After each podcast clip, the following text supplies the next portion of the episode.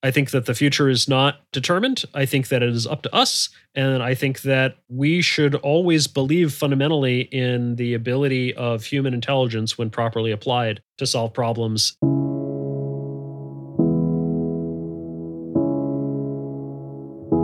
Hello, and welcome to MetaMuse. Muse is a tool for thought on iPad. But this podcast isn't about Muse the product, it's about Muse the company and the small team behind it. I'm Adam Wiggins. I'm here today with my colleague, Mark McGranaghan. Hey, Adam. And our guest, Jason Crawford from Roots of Progress. Hello. Thanks for having me on. And Jason, when we first met, you were a tech founder working on Fieldbook. Tell me about that. Yeah, that's right. So most of my career has been in software and technology. I was a software engineer, engineering manager, and tech startup founder. Most recently, starting in 2013, I started a company called Fieldbook, Fieldbook was a sort of hybrid spreadsheet database, a lot like Airtable. So, very much in the mode of a tool for thought, and I'm very sympathetic to that general space of tools. I still have a soft place in my heart for it. In fact, Adam, one of the things that inspired me and helped give my mindset early on in developing that tool was a book that I think I learned about from you, A Small Matter of Programming by Bonnie Nardi. Mm. Um, yeah. So that was a from 93. Yeah. You can believe that. and still very relevant today, yeah, frankly. And so I told all my employees, recommended they read at least the first few chapters of that book. And there's a significant amount in there about spreadsheets, which are probably the greatest tool for thought ever created. So Absolutely. And I think the world's most successful end user programming tool. Exactly. Which is almost everyone knows how to use a spreadsheet and probably can do at least the very most basic function like summing a column. And that is a small bit of computer code. Exactly. So, yeah, I built Fieldbook, worked on it for about five years. Unfortunately, didn't work out. We ended up shutting down the product and selling the team. We did a sort of acquihire to start up Flexport. And to be fair, the end user programming dream is one that many have chased and few have found. There's a few success stories. Yeah, spreadsheets, you know, which are now decades old, maybe Flash, maybe Unity more recently. But it remains a really elusive dream to make a tool that both brings kind of the power of programming to an audience that is not already professional programmers. It's true. Although at the same time, in the last couple of years, there's been the notion of no code and low code has become you know much more prominent and there have been a couple of major successes so i'm happy to see tools like airtable tools like notion and you know a number of other sort of competitors in that space all keeping the dream alive and actually creating some pretty successful products yeah absolutely so going from there to, I don't know, an independent scholar or educator or advocacy around progress studies seems like at least a pretty big leap. I'd love to hear that story. Yeah, that's right. So what happened was I got interested in the story of human progress early 2017 it began as not even a side project. It began as just a reading list, really. It was what books am I going to read next? I always like to be reading a nonfiction book. And at a certain point, I discovered that it was kind of a good idea to read books in clusters, sort of pick a theme and then read a handful of books on one theme. And you can learn a lot more from that than just reading random books. So I decided to learn about the history of human progress. And mostly, in the beginning at least, was interested in focusing on kind of technological and industrial progress really fascinated by just the simple basic fact of economic living conditions and standards of living throughout history how much those have really skyrocketed in the last couple hundred years after you know thousands or tens of thousands of years of very slow progress and very little improvement overall in living conditions and i just wanted to know like how did we get here what were the major breakthroughs the inventions and discoveries that created this standard of living and ultimately, I'm interested in getting to the root causes. When I started blogging about this, I called it the roots of progress. You know, so ultimately understanding, well, what are the conditions, what are the root causes of this explosion of creativity and invention that ultimately has made everybody's lives so much better? So it started off as just me sort of reading books, and then the books were so fascinating that I decided to start making some notes on them and maybe publishing the notes on a kind of a little blog uh, that I didn't even care if really anybody read, except for maybe a handful of my friends. And then a couple of years went by and I was still doing it. And frankly, it just became my hobby. You know, people would ask me, Do you have any hobbies? And I would think about what do I do on nights and weekends? And then I would say, Well, I don't know, is economic history a hobby? Can that be a hobby? because that was where my time was going. And so then when I decided that it was time for me to move on from the last tech job and figure out something new to do, I asked myself, well, what am I really obsessed with right now? What's the one thing that I can't see myself not doing in the near future? And it was really doing this research and writing about the history of technology. In the meantime, a couple of things had happened. One is that my audience had actually grown somewhat. Some of my posts kind of got popular. One of them hit number one on Hacker News. And so I was starting to actually see that there was an audience for what I was doing. People liked it. And then the other thing was that a whole community began to form around this notion of progress studies, particularly after economist Tyler Cowen and startup founder Patrick Collison wrote an article together in The Atlantic about a year and a half ago calling for more focus on the nature of economic and industrial progress and indeed calling for a discipline of progress studies. And so that article sort of galvanized a community around this notion. And it turned out there are a lot of people who are interested in this concept. And so, you know, between that community and my new audience and my just personal obsession with the topic, it was a I won't say it was an easy decision to kind of make a hard left turn and just take my career in a different direction, but there was something that just felt inevitable and undeniable about it. So here I am. It's a little more than a year later, and I'm quite happy with it. It's still a topic that continues to fascinate me and I think is still very important for the world. Yeah, I find it really interesting that my own journey as kind of tech entrepreneur, like if you go back, I don't know, five, six years, maybe you and I had pretty similar jobs in certain ways, you know, starting a company, building a tool, sort of standard software as a service inside the Silicon Valley startup, Y Combinator, model. And then we each in our own ways got interested in the meta process of innovation. And my path was to go off and start this research lab Ink & Switch that Mark later joined up with about how we generate big breakthrough, kind of step change new digital technologies. And that in turn led to me working on Muse because that was a spin out of that technology. You went a maybe more scholarly path but I feel like they come from the same place, which is working within that box, that Silicon Valley box, which is very much about change, innovation, new technology, but it's sort of narrow in a certain way. It doesn't take that broader view of human history and how do we get here. And for me, a big personal breakthrough or something like that, source of inspiration was going back and researching all these older industrial research labs like ARPA and Bell Labs and even back to Thomas Edison. And you were nice enough to invite me to give a little talk at Torch of Progress about that exact topic. So maybe, yeah, there's a seed of something that started in the same place, even though we ended up doing very different things in terms of our day job now. Yeah, absolutely. And it's interesting to see how much overlap there is between the software, kind of computer and internet and startup community and the progress community. It seems to me like it's probably not a coincidence, but it's interesting. And Mark, you've been a little bit involved in the progress studies community. How do you think about this? how do you even define progress? Might be one place to start.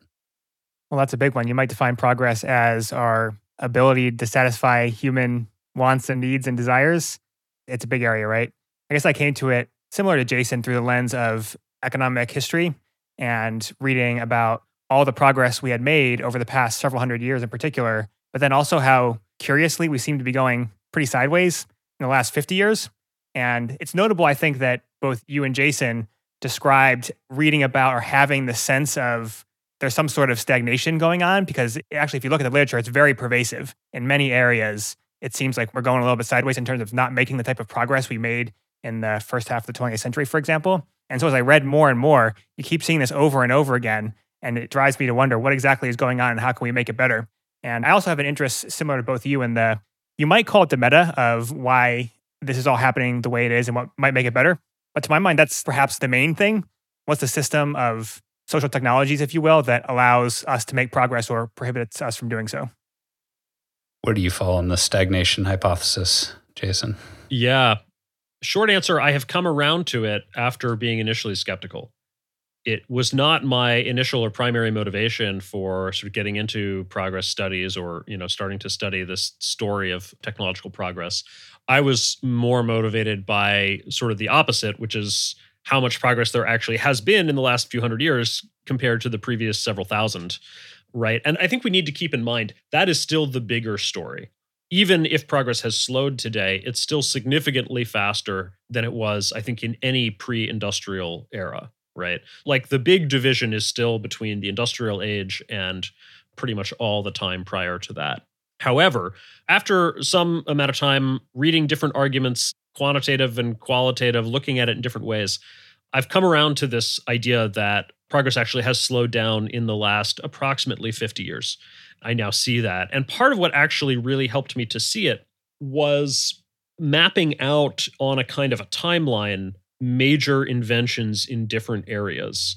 So I made a sort of two dimensional timeline for myself where one dimension was, well, time, and the other dimension was just sort of breaking out areas of technology into a few major categories like manufacturing, agriculture, energy, and so forth.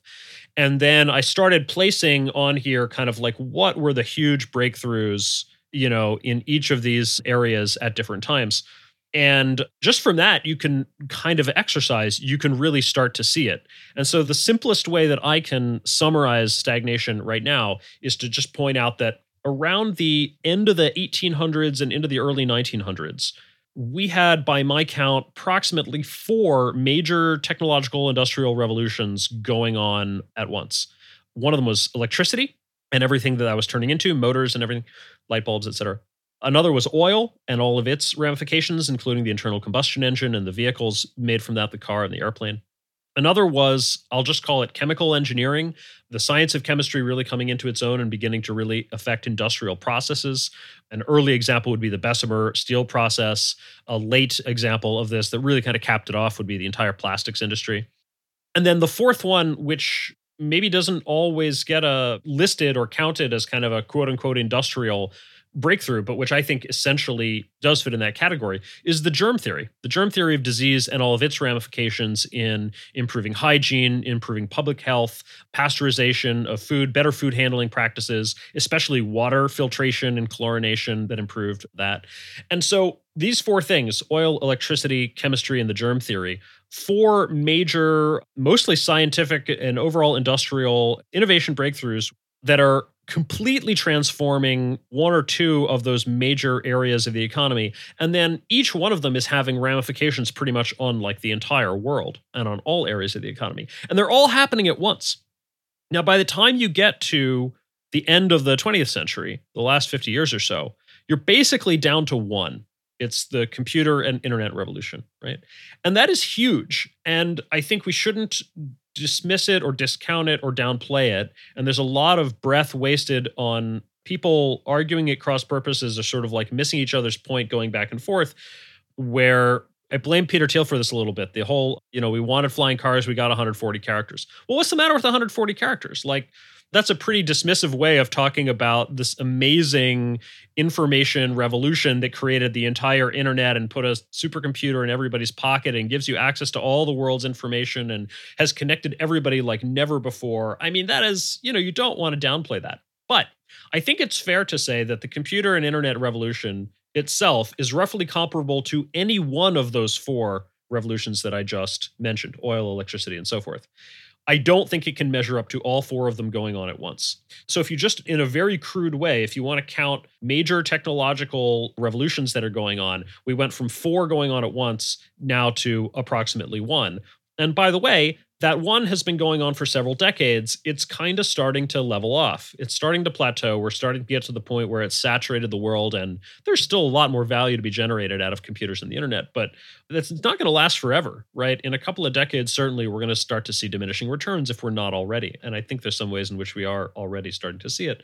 So, what comes next? Do we have another revolution on the bench or waiting in the wings to take over, right? Because the only thing worse from going from four technological revolutions to one is from going from one to zero. So, that's my current take on stagnation.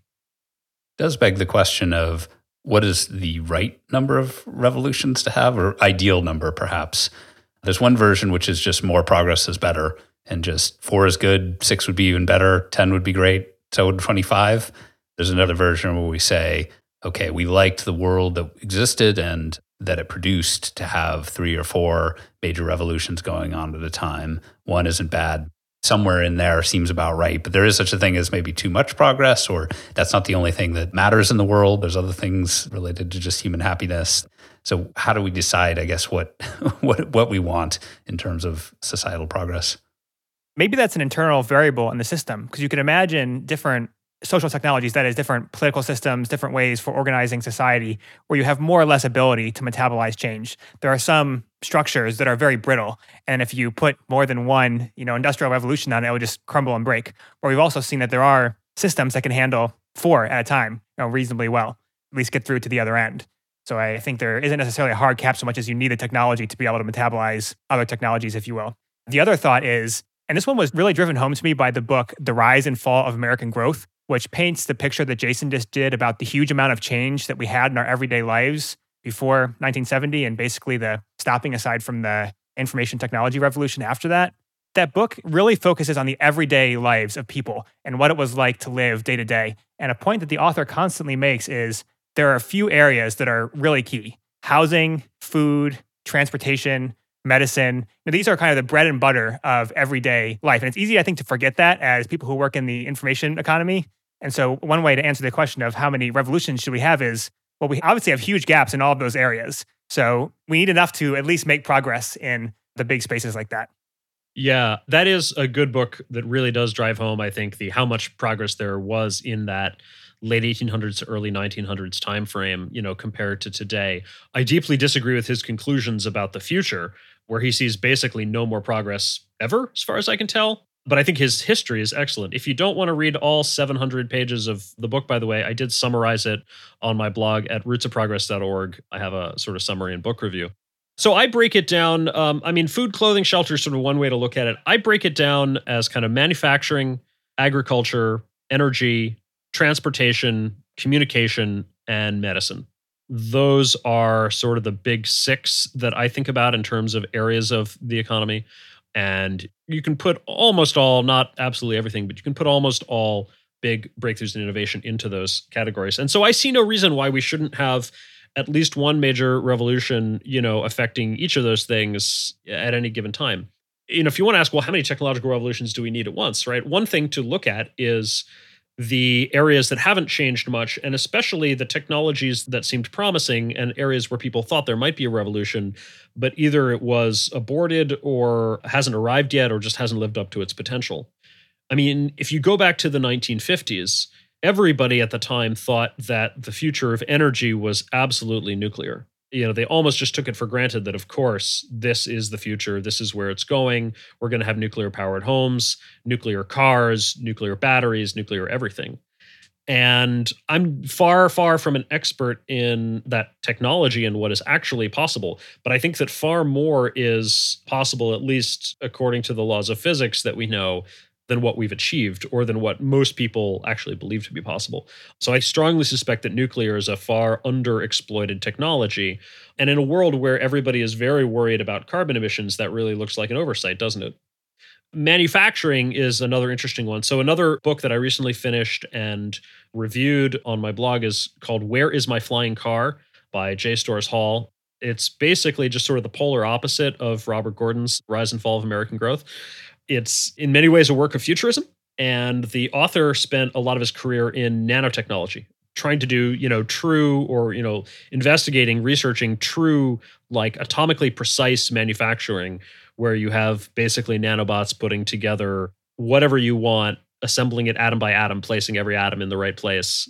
That would be an absolute revolution in manufacturing, right? That would allow us to not only create things of enormously higher quality, building 100 kilometer towers out of diamond, right? But also would, you know, like pretty much every revolution in manufacturing, enormously bring the cost of everything way down, right? Because you'd be able to do everything faster and with much less human labor. You can look at genetic engineering technology and biotechnology. You know, we're in the middle of a pandemic. Gosh, it would be really nice if we had had a broad spectrum antiviral drug that was as broadly effective as our broad spectrum antibiotics. We don't have any such thing yet. I'm really, really glad that somebody was working on messenger RNA based vaccine technologies because the first two COVID vaccines that have come through and seem to have promising results in their phase three trials are both based on messenger RNA. That's a brand new technology, by the way. I mean, it's been around in the lab for a while, but there's never been a vaccine approved or in widespread use based on that technology. So this looks like COVID will be the first. So there's always more progress to be made. And I think that's a really important theme of progress studies, something I think you learn by looking at the history. And I think, you know, it was always very easy to take the current world for granted and just assume that kind of this is how things are. You know, the people 100, 200 years ago, many of them were quite happy with the world as it was. They didn't see the need for these huge breakthroughs. They didn't believe they were possible. They didn't even necessarily believe that they would be a good thing. Every single one of them was fought and opposed, not only by special interests who maybe stood to lose if some new breakthrough came into the world, but also the original Luddites, right? Yeah, and also just by people who were generally afraid of the technology and didn't know, you know, what to do with it. So, yeah, well, by default, you could say that humans, I think, are fearful of change, and I almost wonder if kind of the tech founder type is someone that because I've always been drawn to novelty, and I find adapting to change or even taking advantage of it, sort of making the most of it in some way, to be an exciting and fun challenge. And stagnation is sort of bad for me, but I've come to realize that that is very much the exception, not the rule. In general, change is just threatening. Very simple. Yeah, I think that's right. So I think it's very important that we remember that perspective and that we remember that, know, if there's one message I really want to drive home to people, it is that the future can be as amazingly better compared to the present as the present is compared to the past. Our we in the future and our descendants can be as fantastically wealthy compared to today as we are compared to the people of 200 years ago, the vast majority of whom lived in what we today consider to be extreme poverty. So we should keep that in mind and always be working for that much, much better future. And that's part of what's very powerful about the advocacy side of progress studies to me is that it's probably a very crude summary of cultural attitudes about change. But I think from what I understand, most cultures through most of history, most of civilization saw the world as largely static. And it was really fairly recent that you had this, oh, we can actually steadily improve and each generation can be better than last. But maybe that was the Victorian era concept of progress, progress with a capital P, which was the sense that things must get better, that it's sort of mandated somehow by God or nature, or it's in our nature that if we just keep doing what we're doing, things will continually get better. And then maybe that the pushback to that is, well, wait a minute, it's actually not quite like that. Things can and do get worse. You know, ask the folks in the declining empire like Rome or many of the others over the millennia. But in general, we can choose as society and as individuals to say that we actually think progress is possible and desirable, and then do things to try to affect that. That's right. The most interesting book I've read on this was A Culture of Growth by Joel Mokyr. Came out just a few years ago. It's one of the first books I read in my study of progress. And he says much of what you just said that the very idea of progress is a relatively new one. It is not at all the default. In fact, a common view in many places and times in history was sort of the opposite, something he calls ancestor worship, yeah. where we looked back to our ancient ancestors as the most Aristotle. Yeah, or even in the Middle Ages, people looked at the, they looked around and they saw the pyramids and they saw the Colosseum and the Roman aqueducts. And, you know, they just thought, well, wow, these ancient people who, and then especially in the Renaissance and, you know, when they started rediscovering some of the ancient texts and they're just getting this knowledge that had been lost in Europe for a thousand years you know, like how to mix volcanic ash into your cement to make a hydraulic cement, right? That was something the Romans knew and worked with and was kind of rediscovered a thousand years later after the fall of the empire. And I think it wasn't just in the West either. I mean, I think the West had this special sort of historical thing where there was a kind of cultural decline for a long time and then a rebirth. But I think in many places and times, people have sort of looked to ancient ancestors as the wisest people who ever lived we will never surpass their knowledge or achievements. All we can do is kind of learn what they had to teach us. And so, progress in a certain way requires reversing this notion and actually believing that we can do better, that we can discover knowledge that none of our ancestors ever had, that we can create things that work better than anything they ever made. And that takes a little bit of hubris. And Mokyr says that that notion of progress evolved in the West roughly between about Columbus and Newton, so say the 1500s and 1600s. The voyages of discovery actually had a significant amount to do with it because here we are out discovering entire new continents that the ancients never knew about. Francis Bacon had a lot to do with it, and he's a pivotal role in Mokyr's book. Newton really put the cap on it with his system of the heavens and explaining the motion of the planets, and clearly better than anything that you know Ptolemy or anybody ever came up with. The summary of that book is basically it's how the Enlightenment set the stage for and led to the Industrial Revolution. This reminds me, one of the, the interesting things I see with the study of progress is that it's very contingent and embedded. And by that, I mean, you generally don't have one person who strikes out and decides, I'm going to make some progress today. Instead, you have a culture, you have a society. It often takes several hundred years. Hey, man, speak for yourself. That's what I think every morning. Perfect. So you do think that, Adam, but that's because, in part, it's because you spent so much time in Silicon Valley, Yeah. which has become the sort of magnet and amplifier of this attitude that if you spend enough time there, you can kind of catch as a contagious disease almost. And I think it's important to understand these very human elements of how just the notion of the improving mentality can be transmitted and encouraged culturally, or conversely, it can be lost if it becomes too diffuse. Yeah, it's almost a societal level growth mindset where, yeah, it's, again, it's a thing we can do and we can choose to do, but it is not automatic. It is something we have to work out and over extended periods of time. Yeah. Exactly. Yeah, and I certainly have plenty of ways that I talk about. And Mark, you and I talked recently about our decision to leave San Francisco, each on our own basis, some years past. And some of that was, for me at least, was somewhat some Silicon Valley monoculture and feeling like I wanted to break out of that to have sort of new perspectives and new ways to pursue the things that are important to me. But at the same time, for some of the critique I have there, it is really one of the few places in the world I feel where that it is a baseline cultural thing that we're here to make changes that we think will improve and possibly very deep changes. We talk about disruption, which is sort of an overused word, but it's this idea that it's the creative destruction. You can't go beyond very incremental improvement without some tearing down of what's already there. And hopefully that shouldn't be in a disrespectful way. Uh, Sometimes Silicon Valley startups get into trouble with that a little bit, which is they get so wrapped up in there, we're going to change the world and it's going to be better that they forget about that every change, every transition has impact, some negative, and you should be aware of those. But at the same time, yeah, that perspective of we can make the world better is quite a unique thing. Yeah, now we're kind of getting into the discussion of why we progress or don't. So, Jason, I'm curious. You're looking back 50 years and you're seeing we're not making as much progress as we did in the previous couple hundred years, even though it's more than we did a thousand years ago. Why do you think that is? Yeah. I have three main hypotheses right now. My hunch is that they're all true and part of the issue. The most fundamental is cultural and sort of philosophic ideas and attitudes towards progress. I think in many ways, our world is not nearly as favorable to progress and doesn't think of it as highly as we used to. We're much less appreciative and much more fearful and angry. And I think when you value something less, you get less of it. You get less investment, you get less resources going into it, fewer people want to devote their careers to it, and so forth. Exactly why that happened and why it happened when it did, I don't totally know. But if you go back to, again, sort of the late 1800s, the culture in general, I mean, particularly in the West and especially in America, was extremely favorable to progress. It was seen as a very good thing. It's coming along and improving everybody's lives. It was transforming the world. Humans were proud of themselves as a species and about our abilities and what we could do, right? That was sort of how it was seen.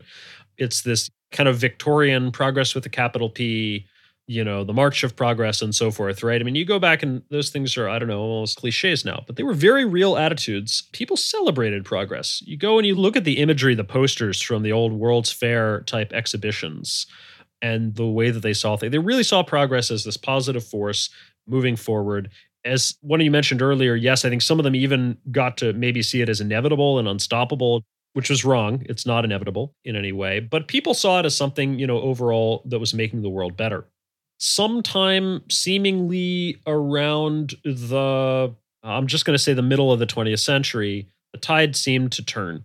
And by the end of the 60s and with the rise of the counterculture, you definitely see popular attitudes turning against this.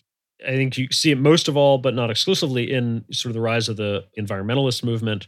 There was just much more concern about technology, fear for unintended consequences, a different set of values, even that maybe put nature and animals, other species, the planet itself, the quote unquote ecosystem, all of that even above and beyond what's good for individual human beings.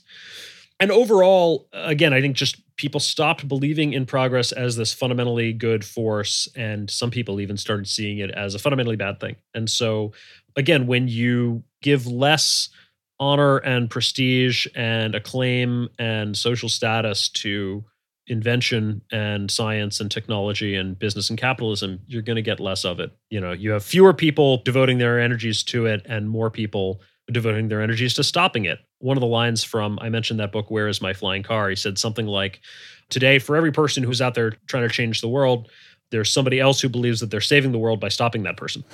So that I think is maybe the deepest explanation. So my second major hypothesis is the growth of bureaucracy and especially government regulation. Although not exclusively government regulation, I think there's been a general kind of growth of bureaucratic overhead even within private institutions. But there's just so many more rules now, so much more, you know, that any new thing, both the invention itself and the process of research and development, there's just so much more to comply with, right? And so much more overhead. And it's just an enormous amount of friction added to the entire process. I mean, the multi billion dollar FDA pipeline now, right? I mean, that's how much it costs to get a new drug out there. The cost of getting a new drug out there has been increasing over time, over the decades. There's sort of an inverse Moore's law. In fact, there was a famous paper by, I believe, Jack Scannell et al that coined the term Eroom's law. eRoom is Moore spelled backwards because the price of getting a new drug to market on average was doubling every nine years. Now, I think that may have leveled off or so in the last decade, but still, the prices are enormously high. It costs multiple billions of dollars on average per new drug approved by the FDA. And uh, you know, there's a number of different potential explanations for this, and they mention a number in that paper, including things like, by the way, every time you add a drug to the market, all new drugs have to be better than everything that's ever previously right? So the bar just keeps going up right? But you know one of their hypotheses was what they call the cautious regulator problem or the overcautious regulator just that the requirements for new drugs have just been going up and up to the point where you know the FDA doesn't even allow people to try drugs experimentally even after they've been proven safe right? They have a further standard of efficacy and it's the phase three of the clinical trials that costs the most money by the way. Like why is nobody even talking about something like a universal right to try? Not even say you know putting these drugs out there just kind of on the open market but at least allowing people who discover them and know about them give them the right to try in their own bodies at least after these things are proven safe. You know in earlier trials or once we have like a certain amount of data right? I mean these are the kinds of things where i think i mean coming back to sort of cultural foundations i think we have evolved something of a safety culture, especially in the United States and in the world in general. And I often wonder if the safety culture has gone beyond true safety into basically safety theater, where we just keep adding overhead and processes and bureaucracy and regulation. Basically, we've gotten to the point where you can justify anything on grounds of safety, and you can pretty much kill anything on concerns of safety and there just doesn't seem to be any really ability to talk about trade-offs and so I fear that what has happened is that we've kind of built up this safety theater, which is extremely low ROI. Like it adds tons of overhead and does not actually add an appreciable amount of safety. So I think we need to get smarter about the ways that we create safety. And this is not, by the way, to say that safety is not a valuable goal. It absolutely is. In fact, increased safety is one of the enormous accomplishments of technological and industrial progress over the last couple hundred years. Our lives are actually much safer now in many ways, although there are some arguments that they become less safe in some significant kind of, you know, tail risk ways. But in many ways, you know, our exposure to germs and disease, our exposure to air pollution, just the safety of our machines and our vehicles, all of these things, we've actually gotten a lot safer in many ways. So I'm not against safety. I'm very much in favor of safety. I just think there's a trade off in how we create it. And then the third major hypothesis, and maybe the one that is closest to the hearts of Ink and Switch, is the way we fund, organize, and manage research. We have lost certain ways of doing this. In particular, there's been a significant decline of corporate research and corporate R&D labs. At the same time, concurrent with that, there's been a kind of centralization and bureaucratization of funding for science and research, especially in a small number of large and bureaucratic government agencies. And I think there's a good case to be made that we don't have ways of funding the real kind of contrarian maverick breakthrough ideas anymore and that also closely related to this that we don't have great ways of funding very uncertain long-term research that can't prove itself with very predictable or short-term results but you know is actually the kind of thing that makes long-term fundamental breakthroughs. And so looking at how we organize and manage and especially get resources to fund different types of research and development i think is an important place that we should look at for countering stagnation. So those are my three big hypotheses. One culture. Two regulation and bureaucracy. Three funding organization and management there was so much in there. I'm trying to figure out where to start on the response. you touched on many things I think are very interesting. Safetyism versus like anti fragile. FDA approval is a thing I've been involved in in some of my advocacy work. Funding research is obviously a huge one in the Ink and Switch and kind of broader independent research world. But actually, I want to, if I can respond to something at the very beginning there, you talked about the potential change in attitudes about kind of progress and maybe technology and maybe capitalism is kind of a piece of that as well. And, you know, I agree with you that a fear of some of these mechanisms that have brought us so many great advancements, I think that is a problem both for progress and humanity. But I also wonder if in that time range you were talking about that, I don't know, 1960s, 1970s, counterculture, people thinking about the environment, a lot happened in there to make people maybe have almost a reality check against the maybe more un what's the word for it, unchecked kind of just positivism of science and technology and capitalism and the modern world's all good stuff.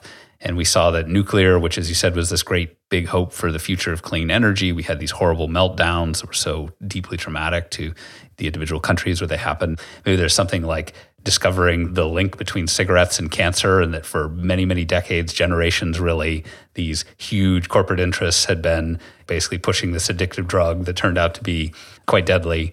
Obviously, the environmental stuff, rainforest deforestation and shrinking ecosystems and all that sort of thing. And yeah, that basically it was sort of reasonable to have a bit of a wait a minute, maybe we should think about some of the downsides of some of the progress, technological progress, or growth in capitalism that we experience.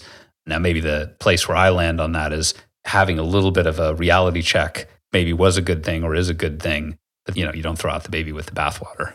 Yeah. I think a major and significant factor actually was the world wars. Mm. So if you read what people were saying and thinking pre World War One, the excitement and enthusiasm for progress, and it wasn't just technical and economic progress, it was scientific progress, and it was in many ways moral and social progress that people saw. Mm. And the Enlightenment era was focused on all of those. And so, you know, people saw the, and were hoping for, were looking ahead towards the perfection of morals and of society, just as we would perfect science and technology. And there was a belief and a hope that the new prosperity created by industry, the connections created by communications and transportation, the interlocking of peoples and economies created by trade, that all of this was leading to a grand new era of world peace. And perhaps even that war was a thing of the past. And the world wars completely shattered that illusion. They were, I believe, the most destructive wars in history. Um, certainly, they were enormous highly destructive wars. And of course, they were made more destructive through technology. You know, in World War One, we had chemical weapons, we had poison gas, right? We had the automatic guns. We had towards the end of the war, I think, the tank. One really powerful way to get your head around how shocking that was the role of technology in essentially killing people in mass numbers is there's this excellent history podcast called Hardcore History. And they had a series, I think it was like a six or eight hour series on World War One, particularly the beginning of it and some of those first battles. And you know, at the start of that war, I don't know, they had like French cavalry riding into battle with their blue jackets and their big puffy hats and their sabers on their side. And then you look at these battles where they pull out these new weapons that have been developed over the course of the previous few decades, and they're able to just kill in just such efficient and brutal ways. And it was just so shocking that war just took on a whole other meaning. And I listened to that whole series just as I first moved to Germany, which is, of course, a place that has very deep scars, cultural and otherwise, from both of the world wars. And yeah, it was a really powerful thing. And for me, even I tend towards techno optimism. I think I tend towards that. Like technology is on balance is for the good, but then listening to these kind of contemporary descriptions of the destructive power of the technology of that time, again, it's kind of a reality check. Yeah. And then World War II, of course, was even worse. I mean, you know, World War II was the Wizards' War. If people could catch a glimpse of the role of technology in war in World War One, it was very obvious by World War II right? I mean, we had planes and you know bombing runs and radar, and and then to wrap it all up, the atomic bomb.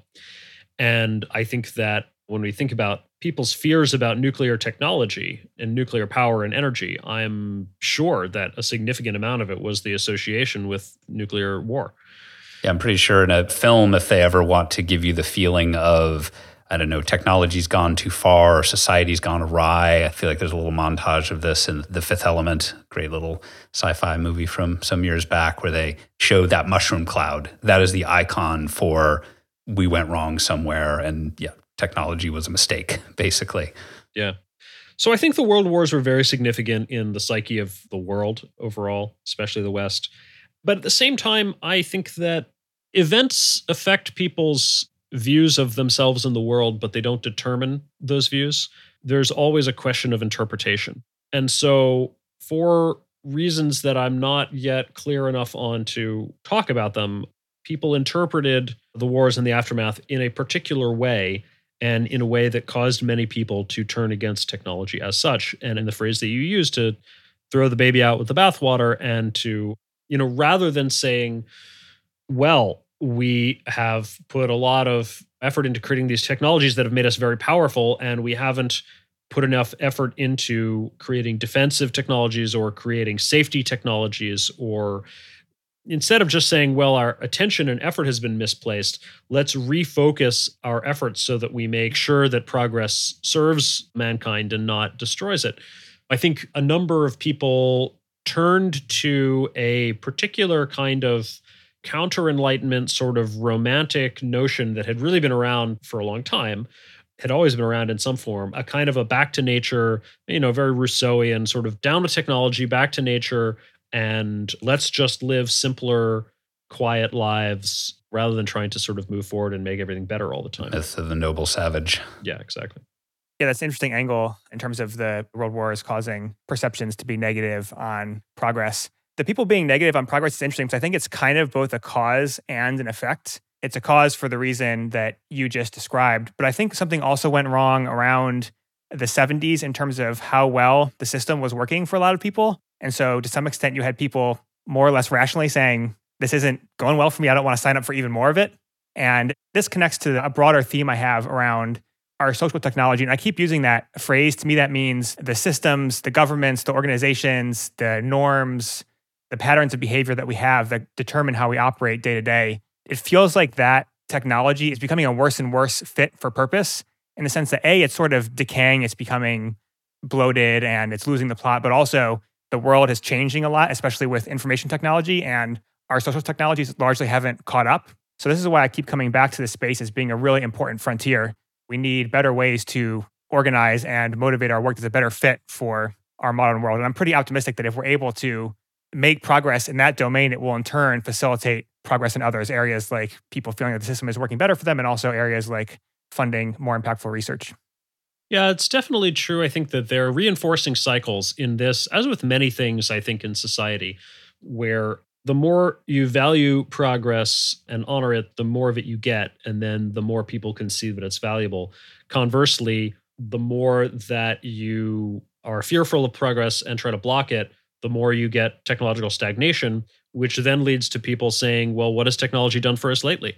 You know, I don't really see how technology is making my life better. So maybe it's not even a thing to bother with or invest in.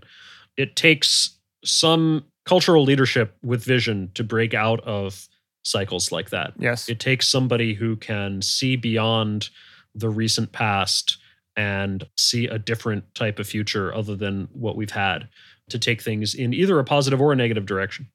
Yeah, and I think there's an opportunity both for people to innovate within the system and to help create new systems. So, as an example of the former, I would probably give Elon Musk. You know, he's basically operating with the parameters of our existing governments and organizations and our model for capitalism. He's like, I'm going to Mars. It's kind of a mess to get there because of all this weird bureaucracy, but I'm doing it anyways. You know, good for him. And I think we also need stuff like Roots of Progress and Ink and Switch, where it's like, okay, let's try to change the game a little bit here and rearrange the pieces.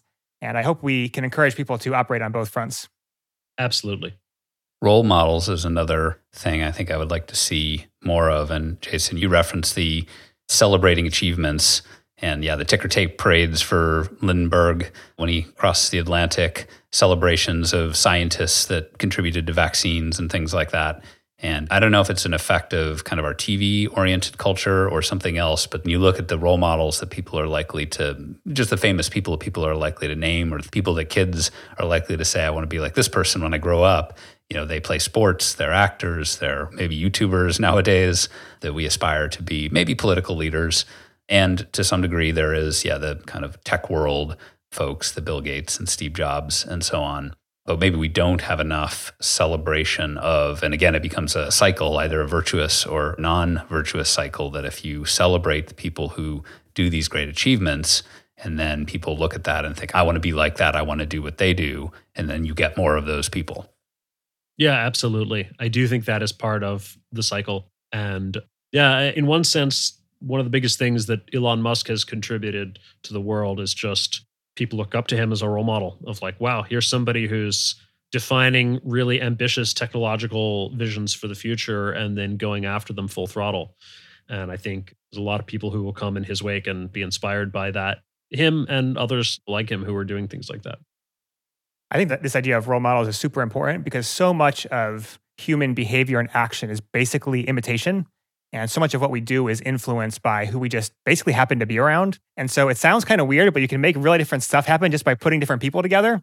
And this is why one of the frontiers of social technology that I'm so bullish on is different types of organizations and replacements, largely for what was previously the university, which are basically an elaborate mechanism for getting a bunch of weird people in the same hall and there's all kinds of apparatuses happening around that, but that's the core engine of it.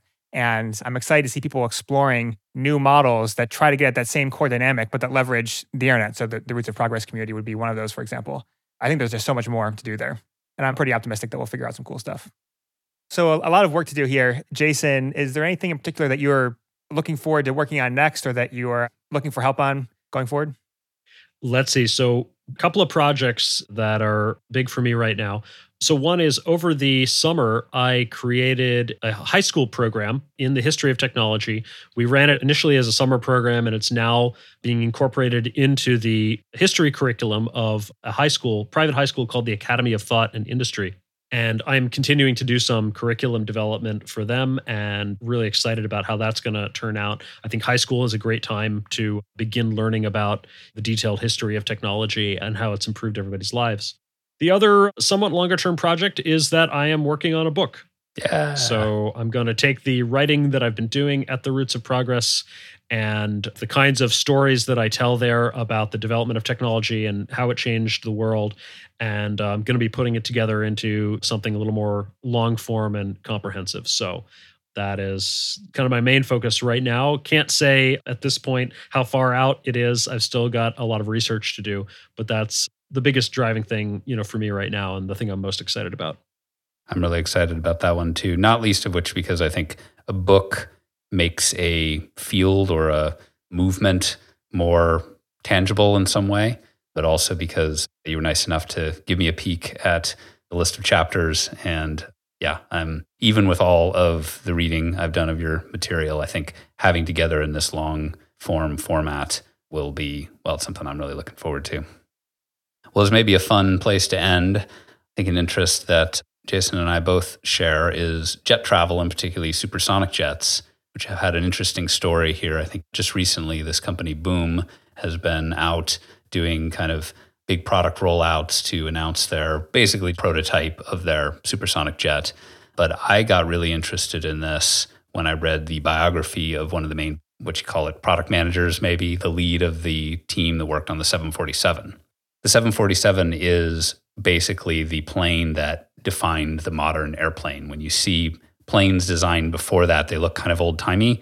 and the 747 and every that have come after it share kind of the same rough body shape and the same style of interior and that sort of thing. So it really ushered in this new era of air travel. But one of the things that's powerful to me about reading this book, both because I'm a product person and I like hearing the inside story about how the stuff evolved, but you realize it was just a guy, a very smart guy, and he had some really good predictions about the future and what these technologies might enable for travel. But you saw, again, coming back to that theme of progress as a thing we can decide to do and work towards as individuals. He had a vision for more wide travel. He saw the technology could make it possible. He got himself in the position to work on that project and made it happen and basically ushered in this modern era of travel, which, putting aside the last year of relative lockdown, has been an absolute golden age where essentially most people have the ability to get on a plane in a major city and go to almost any other city in the world for a relatively affordable price, which is a really amazing breakthrough when you think of it. But we also thought at that same time that the 747 was being developed, or the industry feeling was supersonic was the future. And so at the same time, they were sort of designing and developing the 747 and some of the related technologies, there was also the development of what would eventually become probably the Concorde as the best known of the supersonic technologies. But that actually turned out to be a dead end or had this eventual abandonment where essentially a combination of the air pollution from the sonic boom, the fuel cost, and a few other factors meant that even though we had this technology that would allow you to fly, say, from Paris to New York in just a few hours, compared to the usual six to eight hours it takes across the Atlantic, eventually we shut all that down. And now there's a new company that's working on it saying basically some things have changed, some technologies have changed, we can do something different. But I find that story or that evolution to be an interesting example of progress as, first of all, something that individuals drive and decide to do, obviously in groups and through mechanisms like capitalism and government funding and all sorts of other all those social technologies that Mark talked about but ultimately it is just people deciding this thing they want to do. But also this path of you talk about the revolutions that we have we had a revolution in air travel but then we also thought there would be a similar or a next step change in travel based on supersonic and that actually didn't turn out to work out or at least we stepped away from it. And maybe we're coming back to it now. Maybe we will be able to make it across the United States or across the Atlantic in just a few hours. But that remains to be seen. But it was exciting to me to see that banner picked up again. Yeah, absolutely. I mean, the speed of passenger aircraft over time is one of the clearest graphs you can look at that just sort of shows the stagnation of the last 50 years, right? It was going up and up and up, and then it actually went up to supersonic, and then it went down we actually regressed, right? Forget about stagnation. This is actual regress. Especially if you count the time in airport security lines, which has yes. increased significantly. yeah, absolutely. Which ties back to the safety emphasis topic. And the regress in passenger airplanes is not unlike, and in fact came around the same time as the regress in space travel, right? We used to be able to go to the moon, and then it, right at a certain point, we didn't even have the Saturn V rocket anymore, and our space capacity had actually regressed. And in fact, there's an argument to be made that you can chalk both of them up to very similar causes. Both supersonic passenger travel and the space race were pursued primarily as government projects for government glory. I mean, for lack of a better word, they were put out there for national prestige and to show off technological capability. And they weren't set up to be economically sustainable, right? And that was a real problem with Concorde. Wasn't making enough money. So I think part of the lesson of these things is that big showy government projects can temporarily push the frontier forward, maybe much faster or farther and earlier than it otherwise would have. And maybe that has some good effects, but they can also set areas up for regress and stagnation for decades. The way to make something actually long term sustainable is to give it a sustainable economic model, which means a profit model. And so I'm excited that both supersonic and space travel are coming back as private efforts from for profit companies that are setting up sustainable economic models to actually make them profitable and make them pay for themselves in the long term. That's how they will stick around and how they'll grow. So, Jason, given everything we've talked about, do you find yourself at this moment optimistic, pessimistic, or somewhere in between about progress? Well, I think it's important to distinguish between two types of optimism. And I've used the terms descriptive optimism and prescriptive optimism. So descriptively, you can predict what you think is going to happen or you know whether we're on the right track, whether we are on path for good or bad outcomes. And I'm somewhat ambivalent, frankly, at that. I think part of me wants to be optimistic or is optimistic. I think there's a lot of good things going forward. You know, the vaccine efforts against COVID are just like a great example of what we can do when the best of our science and technology comes forward to attack a major problem. For people who don't know the history of vaccine development, developing a vaccine in like a year or less than a year is amazing and basically unprecedented. Generally, vaccine development is something that takes decades. And so this really shows how far some of our technologies have come and what we can do, to use a cliche, when we put our minds to it and put our efforts into it and our resources. But, you know, there's a lot of things to make one pessimistic as well. I mean, the US government's response to COVID has been mostly incompetent. I think there is a lot of buildup of bureaucratic cruft a lot of our social technologies, to use Mark's term, are not in such a great state. And so I think we've got a lot of work to do and in some ways, you know, have slid backwards. But I think it's important to distinguish that kind of prescriptive, like descriptive rather, are we on the right track, from the prescriptive optimism or pessimism of what should we do about it.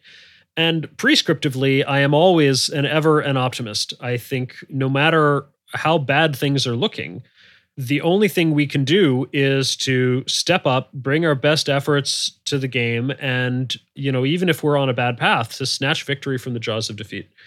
I think that the future is not determined. I think that it is up to us. And I think that we should always believe fundamentally in the ability of human intelligence, when properly applied, to solve problems and to make the world better. So descriptively, I'm sometimes an optimist and sometimes a pessimist, and it's very case dependent. But what I'm not and will never be is a defeatist. And I think there's a lot of defeatism out there.